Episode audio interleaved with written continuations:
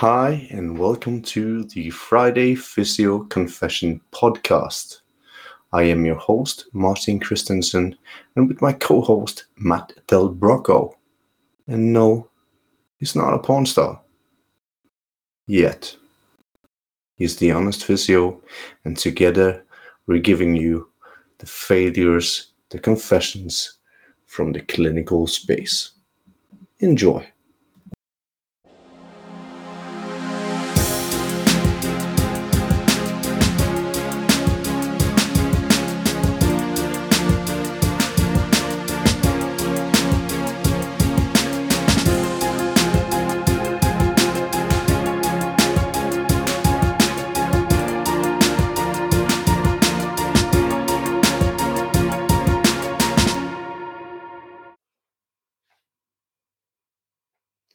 Go. Welcome to the first ever episode of the Friday Physio Confession podcast. Now, my name is Martin Christensen. I'm a physio from Norway, and I've beaten the track up in Twitter with my Friday Physio Confessions for a year, and people seem to like them. I don't know why. Mostly stupid people, but here we are. And I wanted to do a podcast talking about failures, your unsuccesses, the everyday life of clinical, a glimpse behind the curtain, so to say, or so to speak. I'm not a native English speaker, so bear with me. Now, with me today, I have Matthew, or Matt for short, Del Brocco. And no, he's not a porn star, or he could be, He's a good looking motherfucker. But you guys probably know him the best as the honest physio, the guy who blew up the freaking internet in a whole whole field by drawing, painting beautiful pictures describing our everyday clinical life. And more so, and even more so, Matt has designed our own podcast logo so please check that out if you haven't already. And today we're going to talk with be talking with Matt about his clinical life, his journeys, his stories, his failures, and also why the fuck he wanted to be my co-host. So, Matt Del Brocco, the honest physio, are you ready to confess to the father of failures? I think so. I'm not sure I'm on the right podcast. I'm not looking at the same guy you're looking at, this beautiful motherfucker that you're describing. But uh, I'm more than ready. you got. I think you're looking at yourself, aren't you? I think if you shaved your head, you'd be. Uh, we could pass for twins, I reckon. Slightly okay, so yeah, yeah. For, to get some motivation for that, I was looking at myself. I will, I will give you that, but you're not too bad either. So yeah, so crack on, Matt. Where are you? What do you do? What so, are you on about? For anyone who does follow me, probably, some people know me. I kind of kept myself flying under the radar for a while. Used a bit of a pseudonym, if that's the right word, without revealing my true name. Never really told anyone about the account.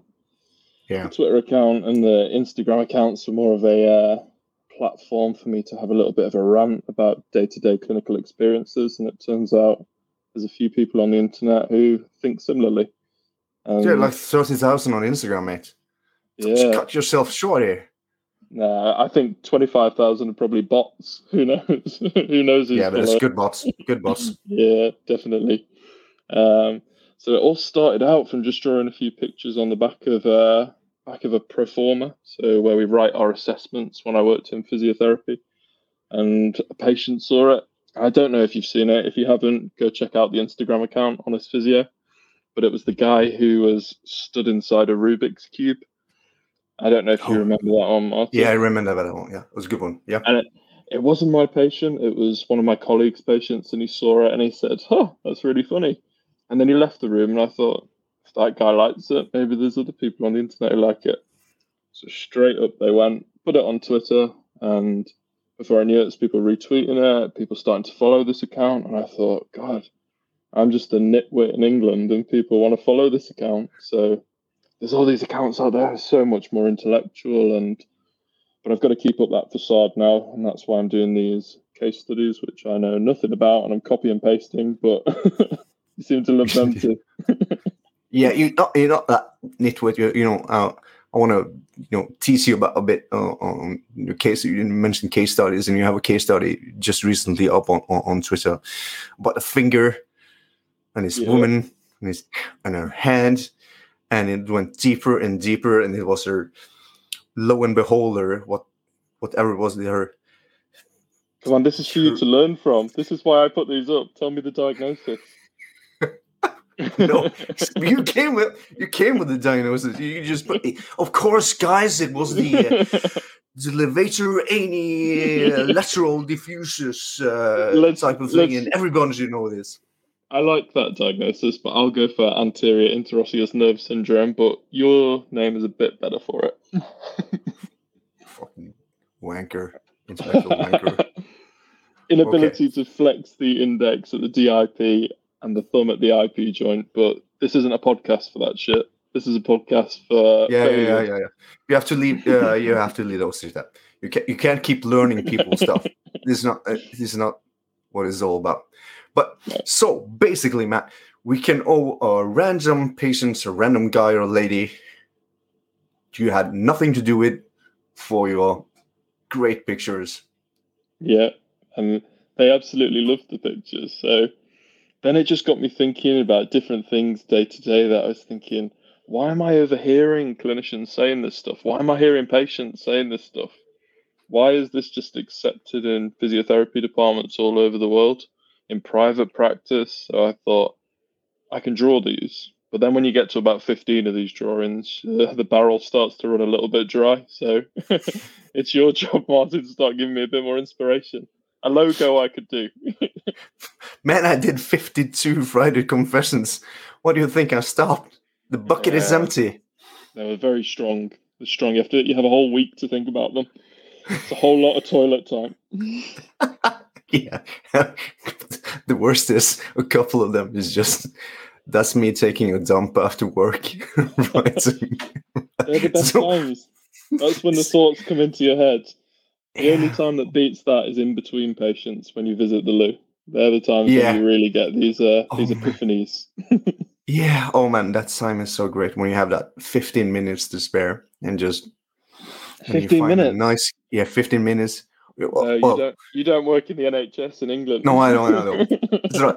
Okay, just so just imagine a couple of minutes to spare and you come come to find a, quiet, clean loo. Mhm. Just breathe. out. Oh yeah, that's the best day of clinical day. Best moment of the day. But anyway, I'm upstaging you by being me. So please go on, Matt. Tell us. Uh, so for, I've never really formally introduced myself to people. I keep that kind of under the carpet. Um, so how well do you know Mar- uh, England, Martin? I don't know if you've ever heard of somewhere called Keele. The what now? Keele. Have you ever heard of that? K E E L E. Keele. Okay. Yeah. Yeah. Okay.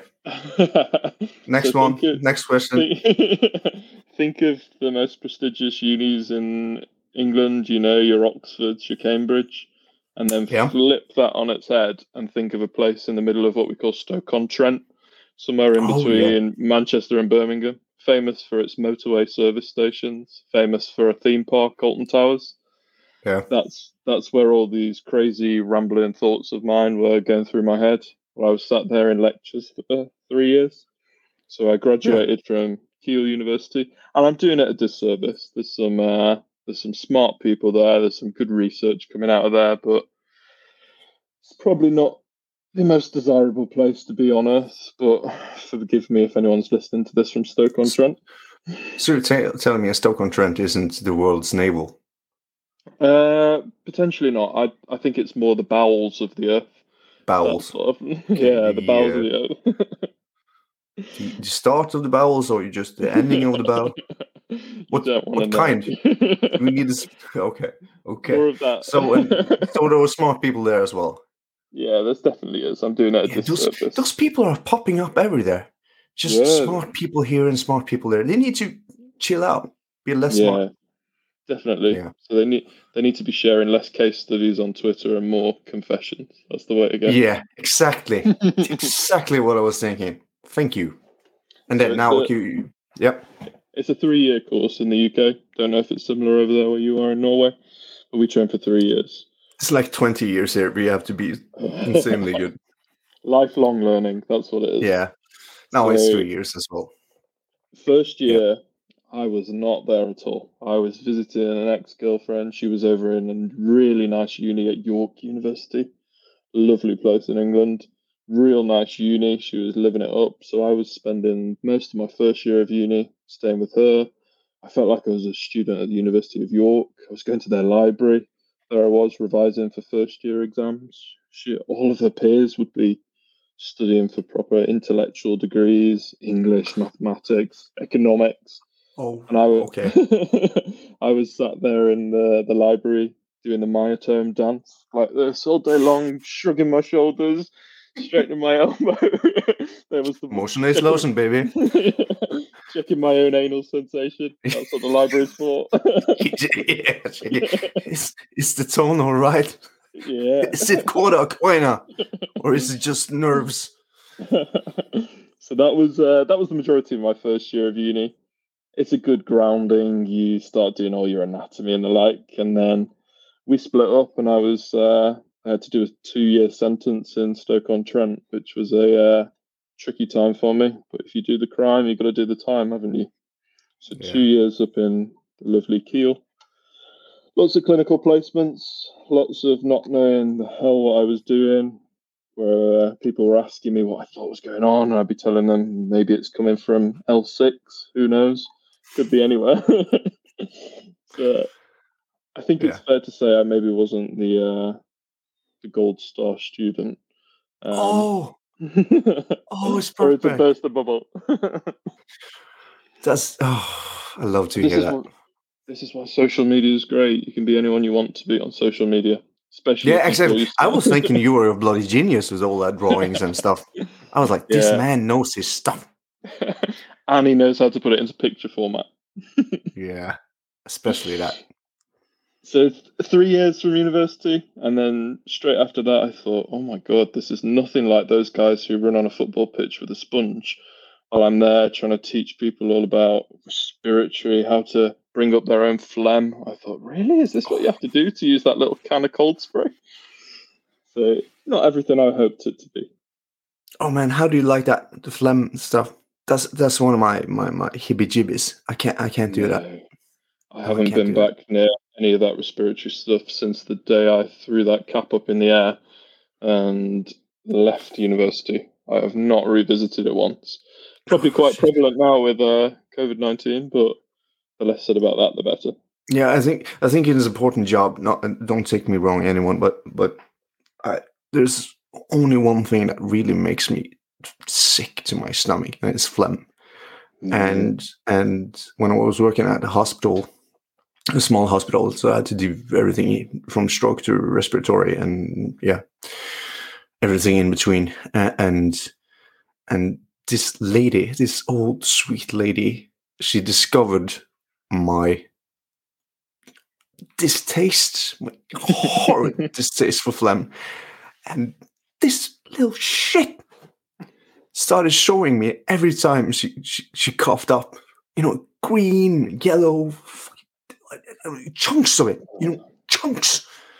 I'm sure everyone's had these experiences on their oh, placements and the like. Oh man, I puked every time, and while I puked, I would hear her, you know, evil laugh back in the bed, just having the glory. Oh man, okay, again. So, all right, you're done with uni. Where did you go? Yeah, then it's time to try and find your feet and decide where you're going to go. And I, it wasn't going to be respiratory physiotherapy, and not to do them a disservice. I think of, I think of physiotherapy, respiratory physio, and I hope I don't alienate people here. A bit like when you're trying to get that bit of ketchup out of a ketchup bottle. You've got a few options. You can give it a shake. You can tap it on the bottom and see if you can get some of the ketchup out. And if that's not working, you get a knife, suction, so you can get it out that way. so that's uh, that's how I think about respiratory physiotherapy. I have a lot of time for neurophysiotherapists. I think that as MSK physios could learn an awful lot from what they do. It's- But the, the neuros ones are so sp- smart. you Just- saying that's not us? So, you know, that's that's. I get a little bit afraid of them. You know. yeah. Yeah, because you know, uh, there's a one centimeter uh, detachment of the uh, left uh, left uh, cubicle centible on the deep level there, and of course she will have the trouble to say the word. I don't surround myself with those people on a day-to-day basis, but lovely people nonetheless. So when I Yeah. uh, when I graduated, it was I went straight into musculoskeletal physiotherapy. Yeah. kind of always felt that's the way to go for me, and that's where I started conforming to the norm. Started getting that transabs firing. Started Oh. finding out how to get the deep neck flexors working. Yeah, you have to. Yeah, got myself a bit of that. Get some of that Glutes. TheraBand. Mm. Don't forget the glutes. How did I nearly forget those?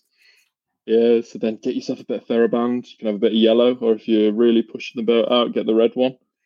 But, Yeah, but not too much now.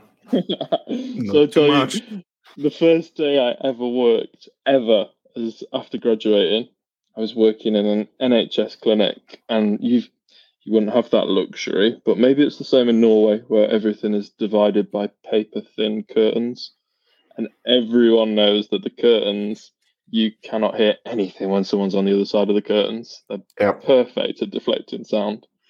So I go into work first day, they show me where the loos are, they show me where the kettle is, they show me all this stuff, all the important stuff, and then hand me this wad of paper, slam it down on the desk, and it's like, see all of these people that your colleague has been seeing and she's now moved on. She's moved into respiratory physio. She's she's gonna work on the tomato ketchup bottle now. So just see these people and I start looking at them and I'm like, okay, shoulder, back, neck. Look at the first one. Chronic anterior instability of the shoulder. And I was like, oh, can't remember Nice that lecture. can't really remember. Maybe I was in York that day. Maybe I was doing the myotome dance. And I was thinking, I've got away with it, you know? Five minutes in, still not turned up. Kept staring at my computer screen, and then all of a sudden, this letter A flashes up. And in the NHS, if you use the same system as me, that means they've arrived. So, Oh, oh, the horrible Yeah. feeling. You know, the sucking feeling in your gut. Oh no. that little bit of hope where you think maybe it's half an hour free, but not to be. She's just five minutes late, but that's okay. We let her know she's a little bit late, but I'll still see her. So she comes in, she brings her mum. She's only about 18 years old, maybe, but she brings her mum with her. They're both sat there and reading through these notes, and I'm like, I have got no idea what these exercises are, and I've got no idea how to manage this. But I start thinking, and I think, what do you do with this stuff? Proprioception. That's what you're Yeah. supposed to do, right? so There you go. what could I do? What's my way in? I think let's let's get a kneeling on all fours on the bed. That sounds pretty safe to do. Didn't think to have a look at this apprehension test. Didn't think to ask if she dislocated it recently. She gets there. She starts doing her four point kneeling. She starts doing a bit of scapular retraction, protraction. All of a sudden, dislocated. First Oh. patient I ever ever saw, and her shoulder pops out there and then in clinic for me, and I'm like, "Oh shit! What do you do with this?" And my brother is a medic, and my Yeah. brother has always said to me, "If you need to relocate a shoulder, what you do is you lie them on their back on the floor, you stand on their shoulder, you pull on it."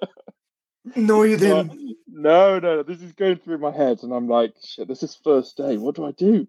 So I pulled the curtains back, and my new colleagues, three really nice young women, probably in their 30s, and they're all looking at me, and I just say, what do you do if someone's shoulder comes out?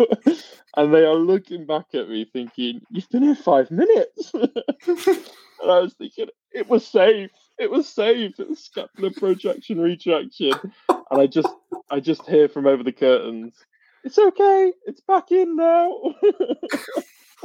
Oh I honestly, I had to just sit there for the rest of the day and think, this is not for me. I have no idea what I'm doing. I don't have the qualifications for this. I've been at uni for three years, but really I've only been there for two because one year I was starting university messing around. How can I be expected to see these people and know what to do? And I was distracted for the rest of the day. And I think back Mm. to that first day of my MSK clinic, and I was seeing people with, thinking back, obvious rotator cuff tears, obvious inflammatory arthropathies, all sorts. And I'm giving them the most bullshit exercises I could ever think of. And I'm too scared to ask anyone. And over the next few weeks, I just started moving further and further through the department, further and further away from where anyone could hear what I was doing. And I was just, I Hiding away. it. Yeah, I hated every second of it. It was horrible, horrible place to be. It's a terrible feeling, isn't it? Like you, Yeah. you you're trying to to blend in, you're trying to do the job, and then just feeling like you had to, you know, back away. Yeah, Don't let anyone see me. yeah, and, and that's that, i think that's the feeling we all get why when someone asks to stand in and listen to your consultation even now Yeah. when i worked you know a few years so yeah. can i can i can i join you for this consultation and you know in my head i'm going no you cannot you can fuck right off but you know you're speaking yeah, Yeah. of course you can yeah, no, no problem no but Oh, yeah that's a shitty feeling man So what we used to do when you're you might not be familiar with it, people listening maybe, but in the NHS we have this banding system. You don't call people by their names in the NHS, you call them by their band. So when you come in as a physiotherapist, you are a band five. like Guns N' Roses or Red Pine Fan. Yeah, yeah. of Guns N' Roses. Oh. Use the uh, the band five or the band six. It's never Here comes Stinkfist. it's never Tom. It's the band five. Call them by their Yeah. banding. And All what right. they used to do was this sort of session where the band six, who as you'd think is superior to the band five, would just Yeah. have a look through your notes and they decide to discuss it with you. No, fuck no, um, they did not. they no, oh no, no, no, no. This is no, this is my worst nightmare. I can't listen. I can listen to this. It depends. If you're if you've got a really nice senior, if you want to use those sort of words, if you've got a nice senior who's going to chat to you and say, "Is there anything you want to discuss?" You get to choose which patient you pick out of your folder. Yeah, okay, yeah. But but what you tend to say to that question is, "I don't have anyone to discuss. Everything is fine. we don't need to discuss anterior I'm instability the acing this shit. Yeah. Yeah. No failure here. No, no, Yeah. no. That's how I'm function. on the road to becoming an expert. yeah, but that's the scary thing. I think back, and I think the day before I started, I was not nervous. I was like, MSK physio, I've got this. Tennis Yeah. elbow, I know what to do for that. Mm. Shoulder impingement, I know where. If they know where the TheraBand is, I know how to get them better. yeah. tie, the, tie that TheraBand They- to the door. And Chronic back getting pain. No, no, no. Don't see those. Of course, Yeah, it's the so- it's the iliopsoas. It's the hip flexor pulling Oh, inside. I think Mm. that's a very um very topical at the moment, isn't it, on Twitter? I'm not I'm not Yeah, going near the Twitter sphere right now. I'll let them fight that out. So Yeah. I think it it took a bit of time then to try and progress through this stage of I think we'd have to call it this imposter syndrome, and I think I'm probably still living with it a bit to this day. I think Yeah. it always follows you around, and I always have this feeling of other people thinking, "Why has this guy can managed to climb up the ladder so quickly?" So I've I've now moved into a diagnostic role and moved away from the lovely treating side of physio, which I really love. But I hate to say it, but money talks, and that's where the money is, unfortunately. Yeah. Here, and if you move into these roles, you get paid more money, and if you deal with the complicated people and the complex conditions and try and help them get better, you get paid less for it in England, and it's a real shame. But sorry. I do miss the treating. Yeah.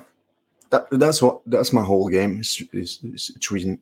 I'm shit at diagnosis, but you know, but Yeah, my whole game is the the the journey with the patients and you know for and having all that. What? Jesus, I had a question for you, but I totally forgot it. I got lost in your story. So right, I've got plenty more stories to go. yeah, crack on then, man. crack the fuck on. I I think that it's probably the only place in the world where you're allowed to pull a pair of curtains around and say to somebody, "Have you had any change in your ability to climax during sexual intercourse?" you cannot get away with that in any other job. you don't get on a bus and the bus driver asks you this when he asks for the money. You can't order a pizza and someone asks you that, but you can ask anyone. You can ask mm. a a 17 year old through to a 78 year old. You can ask them this question, and it doesn't matter what they've come in with. You can always find a reason to ask it. oh, it's perfect. Do, do, you feel the when you're approaching these these kind of subjects, like do you still feel the as I do, the you know the unease? I get a like a little schoolboy, you know, yeah, think... a little bit giggly, you, you know. How's your uh, yeah, how's your uh, erection? no trouble think, there, uh, I guess. You get that vibe already, don't you? You get those people who want to tell you all about their sex life. It's on the tip of their tongue the second they come in, regardless of what they're coming for. And then you get these other people who you know they're already they don't want to be in your clinic. Mm. The hmm. idea of you asking about the quality of their erection when you look at their medication, you know they're already taking sildenafil you better hope that's working. so if it's not, we're out of options. So yeah. nah, I think that I don't think that ever goes away. So it's taboo, isn't no. it? Yeah, I think. Well, for me, I think it's a sad day if that you know that little nervousness goes away because that means that I'm even more uh, distance from the patient. But okay, that's got a way too philosophical. But you know that that empathy dryness yeah you sometimes get you know you, you just you can't can't comprehend and being jitterish about and, and nervous about asking these questions mm. just shows that you're still you're still emotionally connected to that context in my head yeah. it doesn't matter how many times you ask it you could ask no. i've probably asked it I wouldn't even want to put a number on it, but I will never be able to articulate it perfectly. Regardless of how many times I've asked that question, I'll always stumble, I'll always make a mess of it, and they'll always think, why is he asking me this? And you've got to yeah. give that quantifier. You've got to say, I'm asking this because you could have. yeah, I've, I've, I've, begun to do that before I asked, you know, the, the, the hard questions. I go, okay, I'm going to ask you a series of questions yeah. It may sound funny or, or strange or not appropriate, but they're all kind. They're all signs and symptoms I'm looking for within yeah. different parts and, and the way my my thinking goes. So See, just stay with me. I've already and, learned and something today.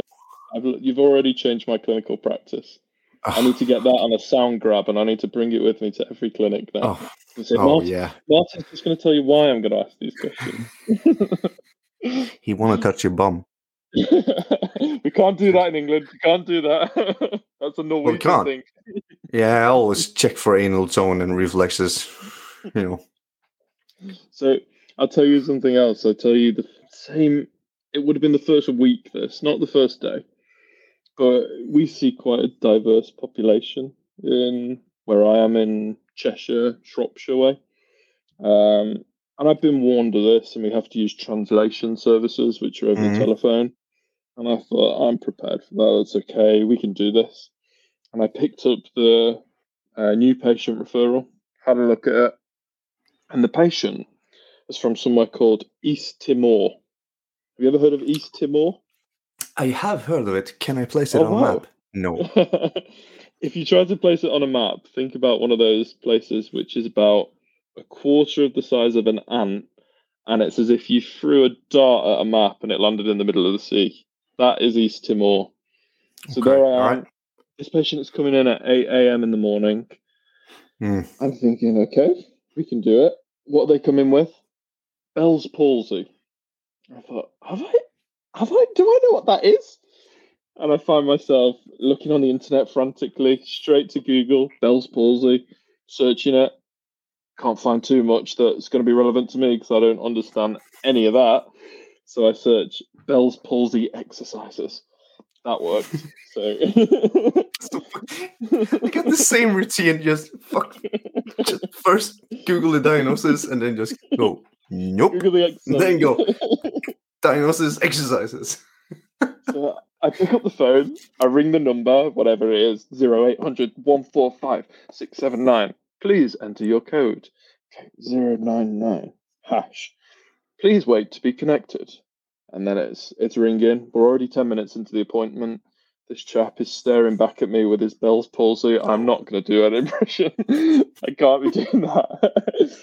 and it's ringing, and it's ringing. Hello, please tell us which language you would require. And I'm like, what language do they speak? uh, East Timese? And they're like, what, what, what is that? and they're like, we've we've got Outer Mongolia. And I was like, let's go for that. the only thing we can try. Oh, so we must have waited another, I'd say 10 minutes, pushing 10 minutes. And finally, someone connects and they come through. This guy has not got a clue what language he is speaking. The call is terminated, and me and this chap are just exchanging a piece of paper where he is trying to make faces back at me for about five minutes. I'm thinking, what am I doing? I can't be doing this. Is this a job? Am I being paid for this? Needless oh, to say, he did not come back for his next appointment, and I hope he got better. I really do. And if he's listening to this, I am so sorry that I didn't know what language he spoke. I don't know where East Timor is. I still don't, and I still don't you... know how to treat Bell's palsy. to be honest with you, it's been a long time since I Googled Bell's palsy. So, what is that? Oh, it's not for this podcast. We'll save that for the okay, Monday. Okay, okay. Good to know. Good to know. Good to know. Yeah, not not not needed. It's, it's well, but the uh, translator thing and, and, and the patients, uh, that, oh, Jesus Christ, that's a challenge, ain't it? Yeah. So it's being, a whole new level. It's a whole new level. And, and, and while I worked at, at a small hospital, um, they used this, uh, the same guy who spoke Norwegian and, and, and Arabic. Yeah. And everyone in that town used this guy, and, and no one bats bats an eye at it before I got there, and and and me thinking, I you know, I got social studies background and all everything, and and all I was thinking that we are participating to making a chieftain out of, yeah. of a, out of a stranger. All that medical stuff he knows now about different yeah. people. You can't you can't do this. No. It's not. It's not. I often wonder these translators. They could probably be screening for cauda equina all day long. The amount of times they've asked it in whatever language it is, they yeah, know how to probably. Speak. They know better than us. yeah, probably. And you know those ethical principles and, and, education. My uh, older brother is kind of, he's ten years older than me, and you know he's the he's the smart one in the family. Uh, he's got a PhD and, and yeah, soon two PhDs and he's you know straight A, a kid. You know, nothing is good enough but perfect. And he actually he worked to develop a program to to educate translators working in the healthcare system just to get them into you know ethics of things the morals and everything because he saw the same gap as i did you know there's power here it's authority yeah. here, so we can't just just win. So that's strange. That being said, I mostly do uh, Google Translate. yeah, I tell you what, it's getting better and better. My patients yeah. are understanding that better than they did ten years ago. So oh, accurate oh, now. the days of Babelfish uh, are over. It's all Google oh, Translate.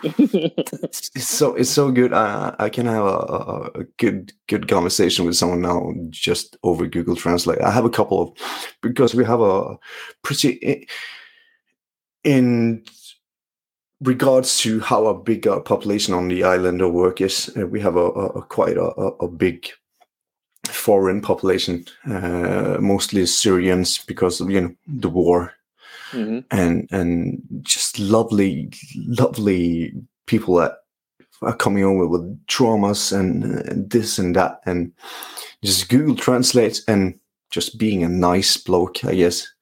Mhm. Not, not you know, over medicalizing things and, and stuff, and, and, being all right. is, it's really been helpful. But okay, so now you're you're out of uni, you're starting working, you dislocated the first shoulder you ever saw, and and you stare at a, a guy from Eastern Moor. No. and and everything. What? You've So- got to you've got to take the small wins though. You these are the these are the failures, and I've Yeah. still got so many failures that are happening all the time. But there's those little wins. There's those little wins when someone comes in and you're still probably three months qualified, and they've got that chronic Yeah. back problem that they've seen five different physios for. They've seen every osteopath in the area, but what they've not had, they have not had a glute bridge. And the second yeah. I gave that man that glute bridge, he came back to me and he told me he was better. Oh I- yeah, you fired up those glutes. Did you? I well, went, one- uh, do you? Do you? Uh, that's a a good question for you. Do you still, uh, you know, when you dig, digging out and dealing out the glute bridges, do you still, you know, put your hand to the gluteal muscle area and feel for contraction, or you? It depends. I, don't know whether you work for the good governing body and you're trying to uh, dig me out. So that's gonna. I'm gonna take the no comment stance on that one. I used to do that. you, You know, uh, I used That's to how do you. that. That's Oh, how you check if a muscle's firing. You have to Yeah, put your hand on it. Forget EMG studies. Who needs them? If you've got a hand, far better Magic than hands, EMG man. study. Magic I tell you- hands. I do wonder, maybe you have taken the same path as me. And I think most people listening to this have met these two guys. When you really are stuck with a patient and you're pretty newly qualified and you pop over to YouTube and two lovely chaps pop up and they say, Hi, we're Bob and Brad, the most famous physical therapists on the internet. Bob and Brad, man. Yeah. Those guys were my savior. I would be researching the patients who were coming in the next day to know what to prescribe the following day. Oh. And I, I feel like I should have wrote in the notes exercises prescribed by Bob and Brad. And those Oh. two guys are killing it. God knows how, but they are killing it. But and now when you look back, you'd go accidentally into Bob and Brad YouTube video, and you're just like, oh man. "What the fuck is going on?" I This know. That's just- like they should be in that dark hole of YouTube when you've started watching monkeys riding llamas, and the next thing that pops up is Bob and Brad. Bob and Brad. sciatic nerve rides. That You watch all the cat be. videos available on YouTube. Here is Bob and Brad. I would encourage anyone who does listen to this, even if it's just me and you, listen to this. you cannot listen to those two guys. Bob and oh Brad should not be trusted. They are not the way to go. And if No, you are if you are struggling, ask somebody. Don't ask Bob and Brad. That is not the answer. No, no, no. I, I when I I ask uh, people out to you, you, you know, when you're asking me about, do you have any recommendations for exercises, different exercises, and I said, just fucking check YouTube. There's loads. Just turn the sound off. Yeah. Just w- watch it in silence. So, I think I think it's a uh, it's a dangerous place to be when you feel Hmm. like the way that you're going to develop your own learning is YouTube. And don't get me wrong, it's helpful, it's a good resource, but you can't be finding your patience and finding exercises in advance like I found myself doing. That was a No. That was a dark time, and the times where you're on a Sunday evening thinking, "I am not going into Dark it tomorrow." Those are the darkest days, honestly. What's the middle I- age? The dark middle ages. I was waking up in a, a cold sweat, and Bob and Brad were there at the bottom of the bed. it's, not, it's not where you want to be. having having a good wank after a night out. You know, you know the uh, the we call it. Uh, oh Jesus, this is. Uh, sp- uh, what is this disclaimer about? What's this this? can't yeah. Bob and Brad? No, not Bob and Bob, Bob and Brad. But what do- what what the fuck do you say when when when when this con- contains nudity warning? Oh yeah, disclaimer. You got it. A disclaimer, yeah, disclaimer. So, So if you uh, faint of heart or something, tune out now Mhm. because I'm gonna say something, you know, a bit silly. I think it's funny, but but, but anyway, uh, we call it when you when you're out on the town and you get home and you haven't find anyone to hook with, so you have yourself a little cry wank. So, I, my not sure I stand up for this podcast. my whole point was fucking I ruined it now, but but the whole point was, you know, having a cry wank. There's Bob and Brad. That's my whole point. I used now three minutes to explain that.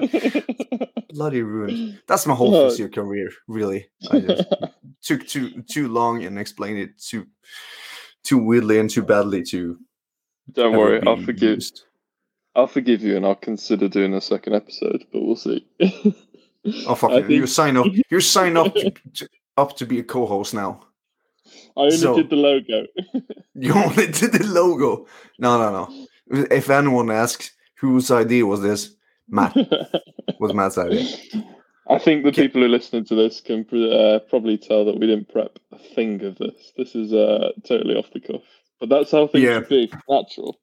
That So- is a conversation, and to to just uh, prove to our listeners that this is a conversation also on a f- Friday evening. Of course, this is the Friday Physio Confession podcast. I'm going to do this. Yeah. I've already, And also- we're already both open. I can't, I can't match it. I can You do a few can't- you burps, can't match it. but and and know I have a wife that's, that's very supportive of me and every crazy idea I get, and she's lovely. I love her.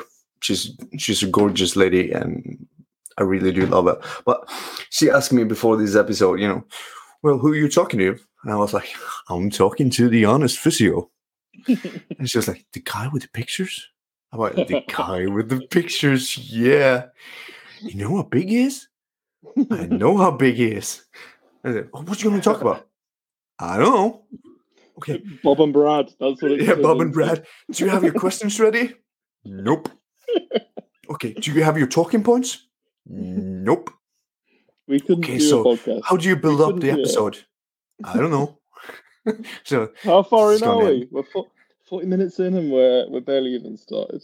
I'll tell you, I'm going to fast forward you through my career, so give you Yeah, yeah, yeah, do that, where, yeah.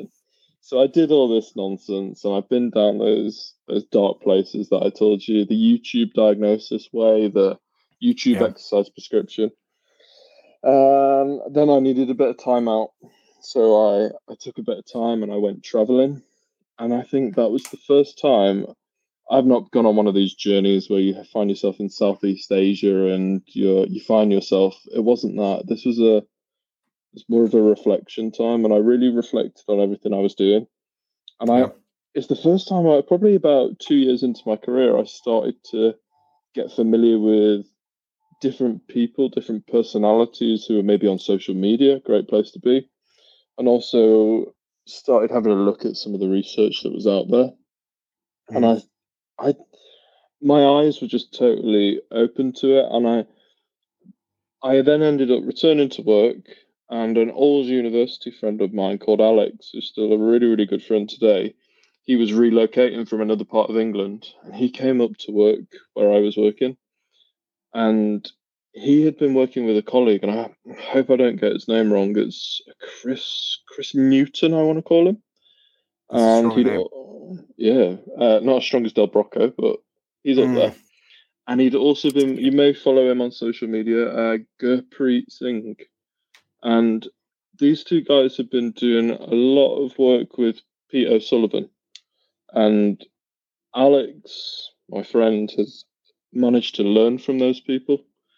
And him coming to work from a different part of the country and coming up to see me was super, super helpful because you get opened up to new ideas, things that you you can be in such a closed environment and having someone come in from somewhere else and start sharing ideas with you. And that's what I thought. I got to try and get out there. I've got to try and do courses. I've got to try and facilitate my own learning because there's no way Bob and Brad are going to come to the UK and do their course. So I, I need somebody to to help me with this. And I went on some some great courses and Greg Lehman and Pete O'Sullivan's cognitive functional therapy workshops, um, to name but a few. Ben Cormack's courses were great. And Yeah. I started shaping the way that I was thinking about clinical practice. And fast forward in the clock, you find yourself working in pain management services. That's where I kind of found my niche and moved into. Let me tell you, the theory of pain management compared to implementing it, that is harder than a dick on a wedding night. That is so hard to do. You are not going to be successful with that. It is a challenge. I thought I knew all the theory. I thought I'm going to go in there. I know Vlaeyen's fear avoidance model. I'm going to fire it at these people and they are going to get better. Yeah. And I could not believe the sort of stuff they were presenting back to me. I was taking their baggage and they were throwing it at me. They were telling me Oh. about everything that had happened to them. And I am sat there thinking, Am I qualified to do this? I was back to square one. I was thinking, just bring in the girl with the chronic shoulder dislocation now. She's probably traumatized from I can pop that me. fucker in now. Just give it, give it back. I think I, Yeah. I've probably done myself a disservice here and fast forwarded this story too quick because I need to tell you about I needed money to get in trouble. And that's when I thought, what does a physiotherapist do? An MSK physiotherapist when they need money? Private practice. And that's where I saw an advert and I was like, yeah, I know what I'm doing now. So, private practice, in I go, pick up the notes, no shoulder instabilities, we're safe. All we've got to deal with is a frozen shoulder. And I was Oh. like, yeah, yeah. thank you for coming in. it doesn't matter what I do, I just move it in every direction I can. He'll be squealing, he'll have got his money's worth. And he Oh, came into me and he said to me, I've been seeing your colleague. And he had the thickest Scottish accent I've heard. And I I think I wrote this in a blog once, and I, I may have adapted it slightly, but this is the true story. So this guy came in and he said to me, I've been seeing your colleague. He's been treating me for my frozen shoulder. And I thought, all right, I forgive this terrible accent. And I thought, okay, let's let's have a look through these notes and see what's been happening. Ultrasound, three megahertz. And I was like, is that what we do? And I started to question myself and I thought, I'm in private practice now, anything goes. So I said I said to him, Is it helping? And he's like, "I, I think it's helping. And I thought, hmm, I'm gonna blow this guy's mind. I'm gonna show him how to put a towel up behind his back and pull his other arm so it starts coming up his back and he won't believe what happens. I get him. I say to him, I'm going to try and help your movement get better because I'm not sure the ultrasound is the best way to go. And he just stared blankly back at me. I thought, he'll still buy in.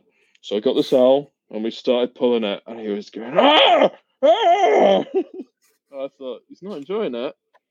And he said, It's not enjoying it. he said he said to me, "What are we doing this for?" And I said, "Well, it's it's what the evidence says. The evidence isn't there for ultrasound for frozen shoulders." And he said to me, "I'll never forget this till the day I die. You're telling me there is evidence for a tool up my back?" and I thought. You make a pretty good point. I can't argue with that strong Scottish accent.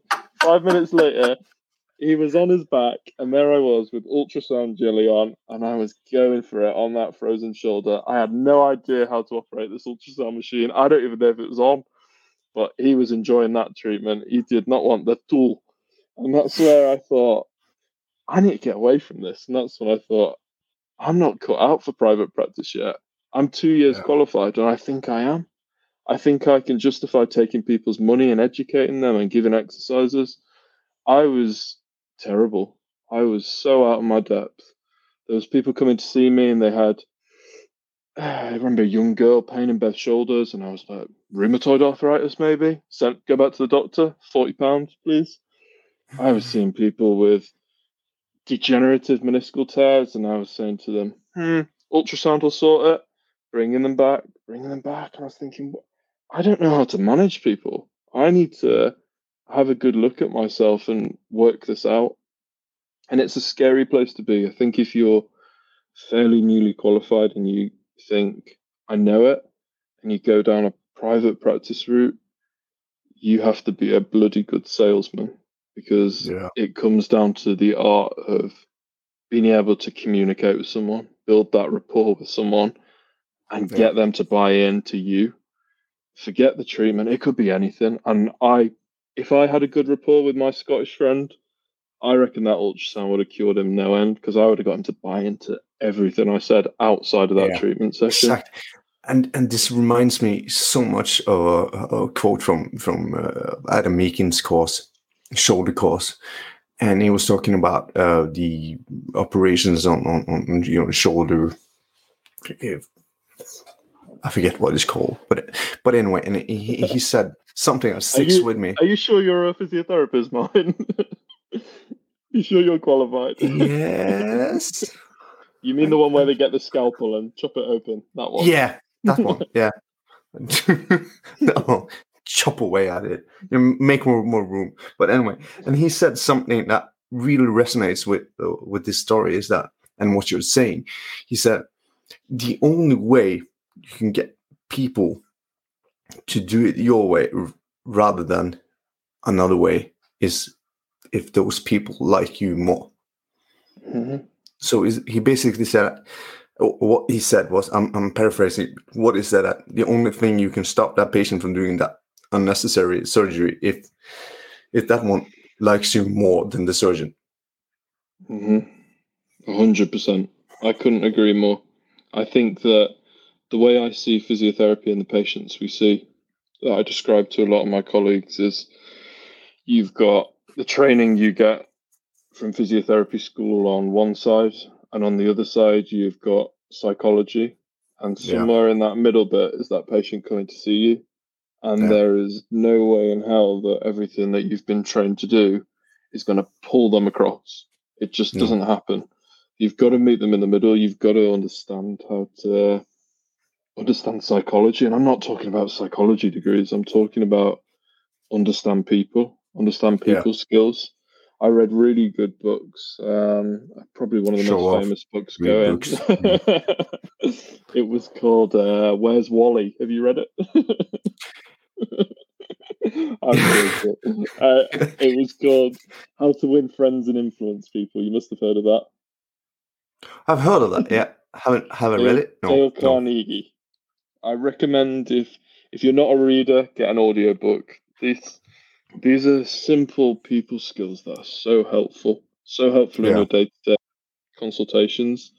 And that's when I started thinking I've got to develop the soft skills. And I come back to another book because you can learn a lot not on YouTube. And I am singing off this guy's hymn sheet every single day and well ahead of his time. Louis Gifford.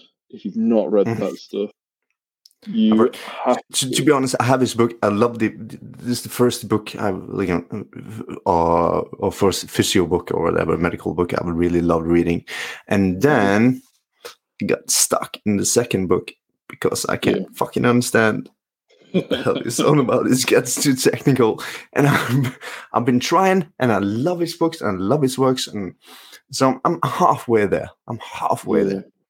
I think it's it's probably a case of realizing where your limitations are for a certain Yeah. point and moving on to the next chapter. There's no harm in saying I've skipped through chapters of that book and thought I don't get this, but he told a really good story once about a guy who came in with medial sided knee osteoarthritis, mild on And an for the lay folk, he had pain in the knee. That's what I like to call it. yeah, pain in the knee on the inside of the knee.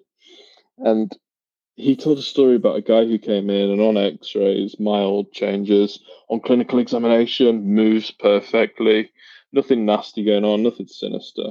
But this guy comes into his clinic, this is in Louis' book, with the most antalgic gait pattern. That also means struggling to walk. And he comes in and he is barely putting this foot down on the ground. And Louis examines him and moves his hips, screens everything. It's knee pain. That's ultimately what it is. And he asks the question to this patient of, what do you think would happen if a tiger came into this room right now? Would you walk how you have just walked? And this really started opening my mind to this is nothing to do with strength. This is nothing to do with tightness. And that's what I was thinking all this time. I'm telling people if it's weak, get it stronger. If it's tight, stretch it. And I still see that mantra, and it's not a bad mantra to live by. Oh, Make the job easier, but is that going to change this guy? These are behaviors. These are things that people are starting to do religiously to manage their their pain, and it's not Mm. surprising that their pain is persisting. And this guy has a realization of no, actually, maybe it isn't. And Louis also opened my mind to the idea that TENS machines that we think are archaic alongside a lot of the other electrotherapy, I think they still have quite a strong place in physiotherapy. I think you'd be surprised, uh, not you personally, but advising people to use it or work with you while they're using a, a TENS machine is not a bad idea. I think it's a No, great way to. I quite like it, not uh, not because uh, the the pseudoscience around it, but I like it because it gets uh, it gives something people can use on their own. Like Yeah. everything that that they don't need me for, I'm all mm-hmm. I'm all for it. And I've also seen the the the the great placebo effect, let's say call it that as it is, of TENS machines. It's gorgeous. I got, I got success story coming, guys. I I got a you know a, a, a trailer chauffeur or a guy dri- driving trailers all day to get back into work just by using this and feeling like he got control of his back pain again. So yeah, I'm I'm I'm, I'm quite open. I think- quite open they still have a place. I don't think they should be confined to the same bin as a lot of other electrotherapy type treatments. And I, I think it. I like those those buzzwords. They're always out there, self-efficacy and the like. Oh, If you're if you're giving someone something they can do themselves, what's the harm in that? Yeah, as long as they're not sticking it over their pacemaker, what's the harm in that? You're not yeah, exactly. Oh, So, but I, I I'd encourage the word those sorts of treatments. Yeah, But self efficacy. You can good physios can go and lay down and have sex to that. You know, self efficacy. I think about it every night before bed. yeah, Those two Oh, words, self self-efficacy. self-efficacy and therapeutic alliance. Those two, Yeah. when they come together, you're winning. And I think the magic happens. books- yeah, that's where the magic places. I think after reading those books, though, that's where my treatment changed. My treatment stopped being walking across to a printer to collect a piece Yeah. of paper that I had. I'd even made my own templates of oh back pain, print that one, roll the knees Mhm. side to side, lift the bum off the bed. That's when I started thinking they've had all this. The patients have had this. I need to be someone who's a little different. Does that work? Not always. I could I could try and sell this to other people and my say their behavioral experiments, try and get people to do the thing that hurts. I've made people ten times worse in clinic with me and thought, whoops. yeah, They- yeah. and they don't come back. And I I became okay with that and started realizing how can I learn from that? What did I not do for this guy? But I did help this other person with a similar approach. It's not my it's not necessarily my exercise prescription. It's it's finding that middle ground with that person and getting to buy into what we're doing. Yeah. And I I need a disclaimer as well, and everyone knows this disclaimer. It's always this job is screening for sinister pathology, and once you have screened for sinister pathology, I'm a big advocate of you have got to get that person doing the thing that seems to be the irritant. And I think Yeah. Greg Lehman changed my practice as well with his mantra of calm shit down, build shit up. yeah, and movement optimism as well. Before I before Greg Lehman, I was like, we need a s- sniper scope, you know, you know, to, Mhm. to do exactly what's needed. And after Greg Lehman, I'm like, uh, we'll, we'll use a shotgun, see Yeah. what sticks. I don't really care. Just we're gonna do it. We're gonna do it all. Uh, and Just that's That's happy. how I how I work day to day now, working in a triage role. I'm screening for sinister path- pathology. I'm screening for those inflammatory arthropathies or peripheral arthropathies, all those sorts of things. But once you've gone through that exclusion approach, I don't pin stuff on structure. Uh, I think differently to how I certainly thought a long time ago, and I also think though that maybe that's not what the person wants. Maybe they want me to tell them that oh, it's because of this calcaneal spur that you've got plantar fasciitis, and you really need me to get that knuckle duster thing out and start pushing on that heel as hard as I can. Yeah. And that will work for certain people. You've got to meet these people in the middle, and I feel I'm starting to maybe, which is a shame, lose some of that treatment skills that I'd really developed, some of the exposure type principles. I would patients I now refer through to physiotherapy services. I think, could I still manage that? Do I know how to get that guy better, or have I just passed that on? and hope that someone else knows what they're doing. So Yeah. it's funny. Physiotherapy in England, I would say, I don't know about the rest of the UK, is in a funny place. There's experienced, good clinicians moving out of treating roles, and there's probably some great physiotherapists coming through, but they need guidance and support, and it's not Yeah. bread and butter, and it's not YouTube diagnosis. They need to know. I think the biggest support we can ever give people is is letting them know that we all fail, and, and it's trial and error. Is is is not. We don't have all the answers. Some answers we do got, some we don't. Most we don't, and we Yeah. just you know we- we're fucking around with movements and and- and stuff, and and there's context and and everything, and and what you said now uh, is just reminding me that our role as a physiotherapist now is is more about the critical clinical reasoning process of where does this person fit in with his life and everything with what I know and what we can do. And and I think that's the most important part you know as you said screen for the red flag screen for everything you know, bad pathology and sinister stuff and just see evaluate the person and see what goes on Yeah. and I I'll tell you one more story before maybe we should wrap it up before people start getting bored of us our ramblings. But Yeah. uh, some of these people who I'm I put case studies out now on social media and I only know the outcomes of these case studies sometimes because I've had to ask someone else. I've gone to consultants and said, I don't have a clue what this is. So on the surface, it can look like, oh, why do I not know this stuff? And how does this guy know this stuff? But I see stuff all the time and have no clue and think I probably should have known that, but I'll know for next time, and it's okay to be that way. But the Yeah. story I'll tell, story I'll tell you is, uh, I remember being in a clinic and overhearing one of my colleagues being with a patient, and it was all about ribs being out of place. Uh, these are physiotherapists talking about this needs putting back in place, X, Y, Z, and before we knew it, that colleague unfortunately went off sick. So that patient then gets transferred across to me. And he comes in to see me and I pick up the notes and I think, oh shit, this is gonna be this is gonna be interesting. But Yeah. I think I can I can get this guy on board with my way of thinking, which I think is the right way of thinking. He comes in, he tells me the treatment he had last time was super helpful and he's getting better. But I can't number one, I don't know how to put a rib back, and if someone knows how to do that, please tell me. DM me and let me know. But I thought, what do I do? Because I don't know how to put this.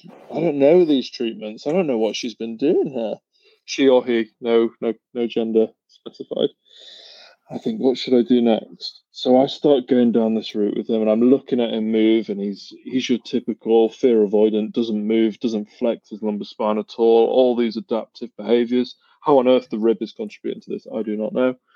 Um, and I tried to get him on board with my way of thinking, and he goes away, and then he phones me the next day, and he says, "When is your colleague coming back from sick leave? I could do with seeing her again because I feel a lot worse after the things we did in clinic." Oh, this this Oh. clinician has said stuff to this patient and influenced their presentation, Mhm. and I thought it was, to be honest, it was like a, a horse who's been on laxatives. It was just full of shit. It was terrible, and I couldn't get them on board with my way of thinking. And was I right? I'll say yes. Was she Yeah. right? I said no. But was the patient improving with me? No. Did he have rapport with someone else? Yes. So yeah it comes back to what we've been saying. It's there's so many things to recognize that you could be thinking you're doing the right thing treatment wise, and you think this is what he needs to hear, but maybe not. Maybe it's maybe it's understanding the person sat in front of you a little bit more. And I'll probably keep failing every day with some of the treatments I advise people to do in the brief interventions I have when I'm referring them on to physio. Yeah. It's just it's getting that rapport, I think, is probably the biggest message I could get across in this brief yeah. podcast we're doing today. As you as you started being a good salesman.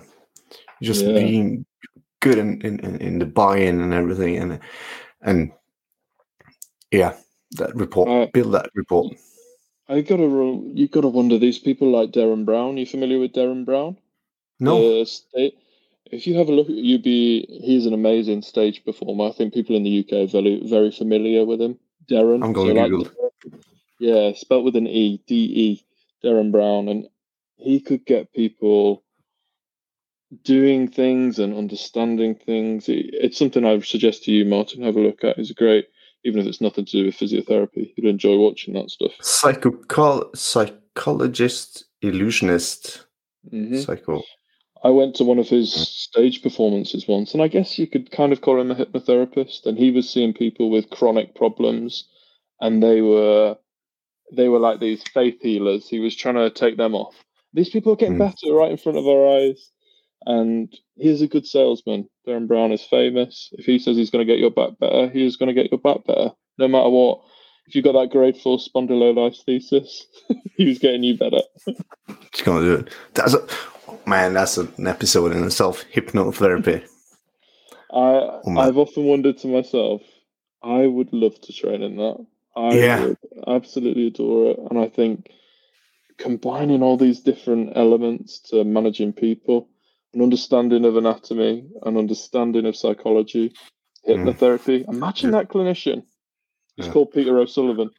yeah, he's called Peter. But all I'm thinking about hypnotherapy, if just someone could hypnotize me uh, into thinking uh, I don't like beer anymore and I don't like candy and I love to work out. So just I, I, get 180 yeah. what we should do is we should hit up a hypnotherapist. I would love to have a chat with a hypnotherapist. That would be yeah interesting.